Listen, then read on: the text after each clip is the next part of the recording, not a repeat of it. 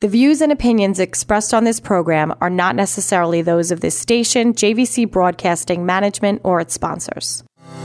This is Denise Nostrom, CEO and founder of Diversified Financial Solutions. Now more than ever, investment advice is needed. Not just where best to invest your money, but why. Are you investing for your future retirement? Are you retired and looking to maximize your income? Are you maximizing your income and concerned with leaving money for your loved ones? Are you investing for your retirement at the same time saving for your children's education and at the same time saving to buy another home? Are the markets in line with your goals? Are your goals ever changing? Please contact me at 631 758 8691. That's 631 758 8691 or visit us at diversifiedfinancial.biz. For over 25 years, I have been helping individuals, families, and business owners navigate through all market conditions with only one goal in mind my clients. Visit me at diversifiedfinancial.biz or call Denise Nostrom, founder of Diversified Financial Solutions, at 631 758 8691. That's 631 758 8691 for a conversation about my most important client, you. Hello, and thank you for tuning in and spending some time with me today. You are listening to the Financial Chick Show, and I am the Financial Chick. My name is Denise Nostrom, the CEO and owner of Diversified Financial Solutions, a full service independent financial planning firm located in Medford. Your Financial Chick is here to help you make better financial decisions and choices to improve your life and reduce your anxiety and stress about money. If you want to know more about me and my firm, you can check out my website at financialchickshow.com. We're also on Facebook and Instagram at Diversified Diversified Financial Solutions. So, like our pages to get updates and see what is happening. If you've missed a show or you want to listen to a show already aired, you can always go to the media tab and listen to all prior shows. The topics are listed for your convenience. So, today, um, really the biggest concern for most Americans is the rising costs of goods and services, which is also called inflation. I'm sure you haven't heard that word lately, right? So, we can't run and you can't hide. Um, inflation is blowing out people's budgets and making people really stressed. So today we have the guy who is on the cutting edge of this thing called inflation. I'd like to welcome back to the show Michael Ashton, the inflation guy. So, Mike, how you doing? I'm I'm doing great, and uh, I'm I'm glad to be back. Thanks for having me back. Well, I thank you for coming back. And uh, so, yeah, you were on the show in May, and you know, boy, have things changed, and inflation has moved up pretty quickly since the last time we were together. Um, last time we talked about the fact that most people alive today have not really lived through a period of extreme inflation. Um, the last time we had real inflation was back in the 70s, right? So I guess they have a pretty good idea now what inflation means, but I guess what people are really confused about is how the heck did this all start? Or like, how did this happen? You know, we haven't had it in years, but now it's really bad. So what caused it?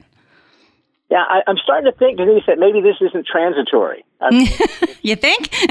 maybe it might. Maybe maybe we can't use that word. Um, you know, it, it's um, what's been interesting about this, and and I say interesting in the same sense that you know, watching a watching a an 18 car pileup is interesting. It's also horrifying. Mm-hmm. Um, but what's been interesting is that is that what has been driving inflation has been gradually evolving, and, and it's been sort of getting it's been going to worse and worse, um, worse and worse signals. So you know we started out uh, with kind of core goods, and uh, and that's the reason that the Fed said transitory was that oh yeah it's used cars and, and used car prices will go up but they'll mm-hmm. come back down and and so there was you know it was a plausible argument um, except for the fact that we know that the reason that everybody was buying used cars is they had tons and tons of money that would, was airdropped to them through the CARES Act and the Federal Reserve buying up lots of bonds to finance the CARES Act. And so it wasn't really a supply side thing, it was a demand side thing. Right. So those those stimulus then, checks that everybody got, right? Yeah, mm-hmm. yeah, and and and paid for by the Fed buying. You know, so the, the government issues bonds to pay for those right. those checks, and uh, and, and then the Fed buys those bonds, so that effectively the money was printed to go and send send you all that money. Right. And so and so you know the thought was, well, once the stimulus kind of stops, then then you know that'll stop, and once you know the supply chains clear up, then that'll stop. Uh, but then the next thing that sort of happened is is we handed it off to rents. Um, you know, we'd had this eviction moratorium that held rents down for a yeah. while, and then once that went away, then the rents started popping up, and home prices started skyrocketing. All the same kinds of reasons. Mm-hmm. But that's not as that that's worse because you know that's something that moves slowly. It doesn't come back very quickly. But then then it got handed off to something which is probably the worst yet, and that's uh, we've seen this in the last several months.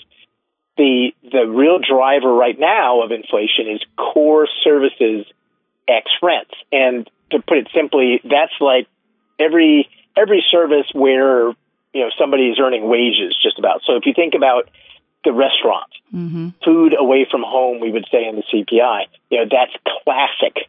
And and so what's happened is that we've had Uh, inflation has gone on long enough that it's no longer a spike; it's getting recycled into people needing to get higher wages. It's being recycled into Social Security next year going up 8.7 percent. Yeah, and and union agreements and things like that. And so those things cycle back in. So it, if you wanted to see a wage price spiral, that's where that's where you look, and that's what we've started to see. And that's bad news because that's that means inflation is much more likely to hang around and have some momentum than than to just sort of vanish as quickly as it came. Right, right. So we kind of saw the Fed, you know, again talking like you said, transitory last year that that really wasn't happening. Whether they didn't think it was going to happen or they were whatever they were trying to do at that point. Um, but they realized this year, like, holy, you know, this is really serious. And then they started to increase rates, uh, and they've they've done it pretty quickly and pretty heavily now. Um, how does that play into the whole inflation gig? I guess. Yeah, yeah. I mean, this is it, it's actually sort of sad because it's not the right answer. So interesting. You know, we, we, yeah, we think of two things uh, in monetary policy. There's the price of money, and that's interest rates, and there's the quantity of money, and those used to be connected. It used to be that the way the Fed moved the price of money, interest rates, was that it changed how much money it had put out there and uh, by uh, restricting the quantity of reserves that banks had to make loans with. Mm-hmm. It stopped doing that a couple of decades ago, or a decade and a half ago, and so now the Fed just sets interest rates and then separately uh, affects the quantity of money with reserves and doesn't have a, a whole lot of impact on that. And so the, the reason that matters is that when you hike interest rates, you know you you affect the growth of the economy um, you, you, you know, you, you can cause a recession, and in fact, you will cause a, they will cause a recession um, with higher interest rates. And uh, but that that's a growth thing. It affects growth. It doesn't affect prices. Right. Prices are affected by the quantity of money, and so hiking rates without restraining the quantity of money doesn't really. That's not going to bring down inflation by itself. Um, we can have a recession all you know, like in the '70s, we had recessions, but we didn't have deflation, we had faster inflation, and and uh, that's because the quantity of money wasn't being managed properly, and so that's kind of where we are right now. Hmm. The, the Fed is at least understands there's a problem, but they're applying the wrong medicine. And what's interesting too is that they're increasing rates, whether they think this is the, the remedy or not, so, so quickly that basically is damaging a lot of things. I mean, the bond market's a disaster. Um, housing now with mortgage rates close to, you know, 7% at this point. Um, you know, the stock market is, is, has been knocked around. So, you know, they're doing this and they're not really giving it measured time to say, all right, we've done it a couple of times. Let's see how this works out. They're going to continue to do it again in November and December from what they're talking about. Yeah. So, oh, I think that's exactly right. And I think that you'd like them at some point. You know, I, I do think they're probably getting to the point where they want to stop and take a look around, but that's probably closer to 5% in, in the short rate instead of where we are today. So a couple more tightenings. Yeah. But um, but but you're right. I mean, it takes time to see what happens, and of course, you know what I believe is going to happen is once they stop and take a look around, they'll see that economic growth is is really suffering, but if inflation isn't coming down aggressively, and uh, and then then they're going to scratch their heads and they're not going to have know what to do because to the man with a with a hammer, everything looks like a nail, and their hammer Yeah, I mean, so I mean, I guess really, then what what do they do? Well, let's kind of well before we even go to what we can do, right? Um, you know, we talked about like recession, and you know, tip the typical definition was two quarters of uh, you know negative GDP, which we've had, and they seem to have changed the definition on that. So that's been an interesting thing too. Yeah, uh, you know, I mean, I, I I hate to say it, I'm I'm rarely sympathetic with the with the Biden administration, but I'm at least a little sympathetic with their with their complaint that hey, come on, man, it's not just two consecutive quarters. Usually, we look at industrial production and lots Sure. of other stuff, and and so I'm sympathetic. We you know this recession that we're that we're in by that definition doesn't really feel that bad. Third quarter growth is going to be positive, uh, but but I think next year there's not going to be any debate because the, we're going to have a recession that feels traditional, and you know unemployment's going to go up, and and uh, all those those other things will happen. So I'm, I'm a little sympathetic, but I, you know, Not too much though, right? it's just it's it's a timing question, right? It's like you know, um, they don't really there's not a they don't have a lot of yeah. places to hide. Well, we've got we're running into the break, so hold that thought. This is the Financial Chick. You're listening to the Financial Chick Show. Stay tuned. More with the inflation guy, Michael Ashton.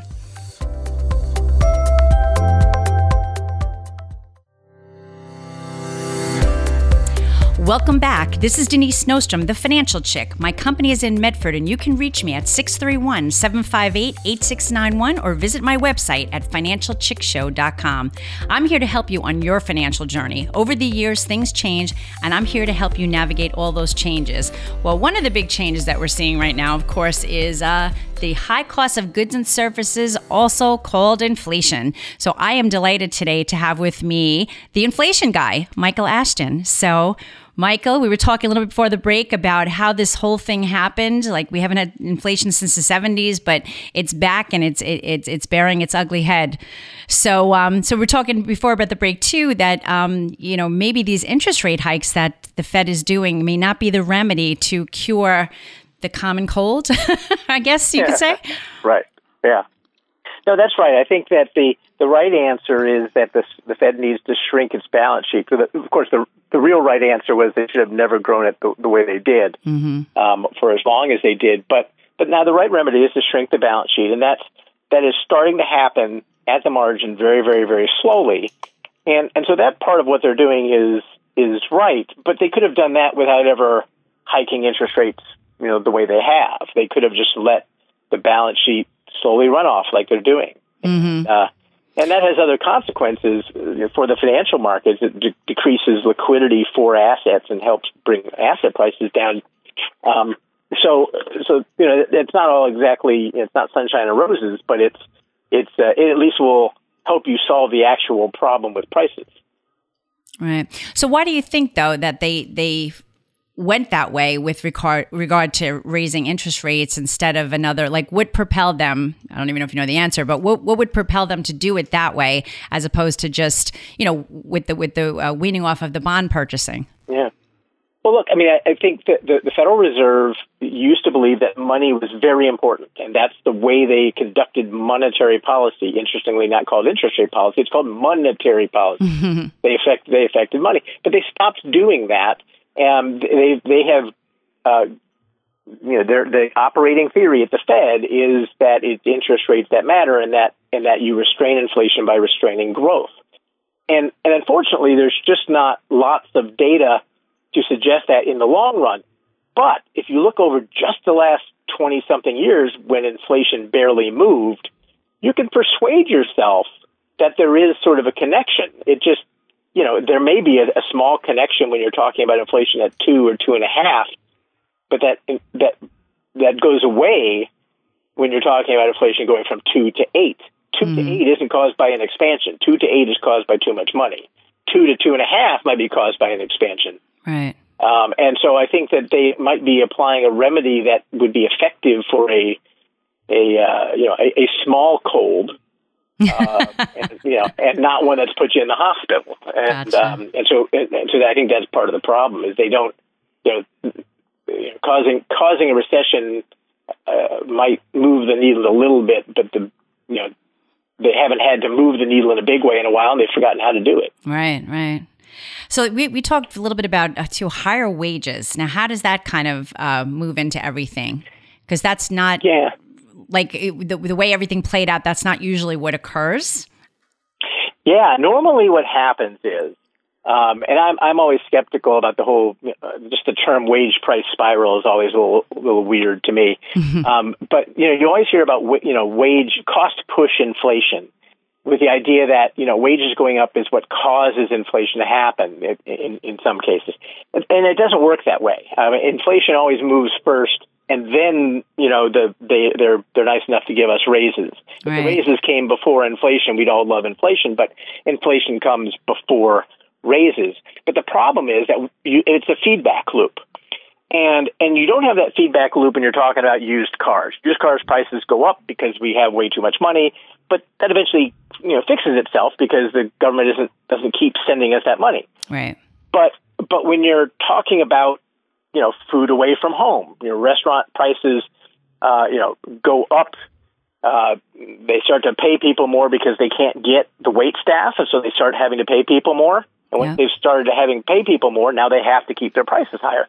And so that does feed into sort of does create a feedback loop that means that it's it's it's much harder to go and break that cycle in uh, without breaking things in a big way. And I think it's probably on the other side too. You know, the price of goods and services. You know, they're not going to come down so quickly either. Um, you know, we've heard of shrinkflation. So, you know, we, we, your, your uh, pint of, or yeah, your pint of ice cream is not really a pint anymore. you know, everything's gotten smaller, but the prices have gotten larger. So, you know, it, it's just going to be interesting to see how we play well, through all of this. And, and you know what else, Denise, is I think that there's, there's a big messaging problem that the government has, and, and they, they, they talk about inflation coming back down and they and the average person hears that and thinks, "Oh, that means prices are going to mm-hmm. government's telling me prices are going to go back to where they were." That's never going to happen. That's the, it, yeah. prices are never going to go back down because the amount of money is forty percent higher. We're not going to have prices where they were, but and they're going to get mad when the government when inflation goes back to four and the government says, "See, inflation is better," and the average person on the street says, "But my prices are still forty percent higher than they were." What do you mean? No, they haven't gone back. So I think there's a confusion between the price level and inflation, and and the messaging from uh, politicians is is very bad uh, for them. That they they're not they're not communicating what the what the actual problem is. They're talking past the voters. Right. Well, that that's always a disconnect because you know we're going to the fuel station, putting gas in our car. We're going to the supermarket, and we see what the prices are, and they're telling us, "No, it's not a problem. It's not bad, yeah. but it is bad." You know. So yeah, it's it's really what you have to what you can believe or you don't believe. Um, so, you know, I think we're pretty assured that we're going into a recession. Now, I guess what does that mean overall? Um, it, it, it's, I guess it's not a detriment to the market, so to speak. I mean, because the market's pretty much baked in most of the bad stuff. But what it's gonna what is it going to do to the average consumer being in a recession? You know, it, it, uh, on the asset side, I think one of the things we have to keep in mind is that when you're in a higher inflationary environment, stocks and bonds are no longer hedging each other. They don't. Mm-hmm. They become correlated. They're same. Yep. So they move. They move together, and so and so. You know what you used to think was a, a, a less risky portfolio of stocks and bonds is no longer necessarily that much less risky. In higher inflationary environments, they tend to move together more. And so I think that's that's something that we as investors really need to keep in mind is you, you need to spread you need to, you need more baskets to put your eggs in um, than, than just kind of a bunch in stocks and the rest in bonds and call it a day.